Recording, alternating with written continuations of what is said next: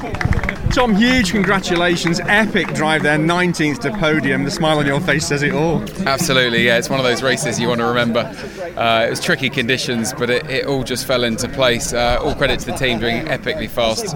Uh, pit stop with absolutely zero warning. Uh, but we didn't get the warning until the rain cloud was coming from uh, from the west. And going through Clearways is the closest corner to where the rain clouds came from. And as soon as I turned in, the whole car drifted. And I was like, that's changeover point to wet. And as soon as Matt started steering right a bit more out of it, I was like, you're absolutely right. And I bombed in behind him on the radio going, wet!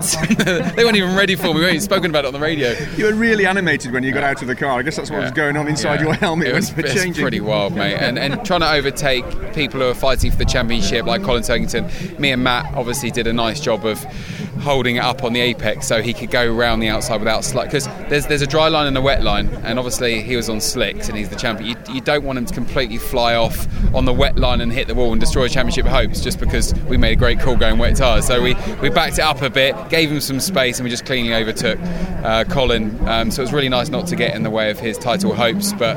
Um, but Dan obviously did a great job on Honda this weekend. And to do it here, great driver, we said, huge congratulations to you. But to do it here, does that make it more special? Is it, is it good? I saw, I know your engineer came up and you almost lifted him off the ground. You were so pleased. I think I hugged everyone in the team as tightly as I could.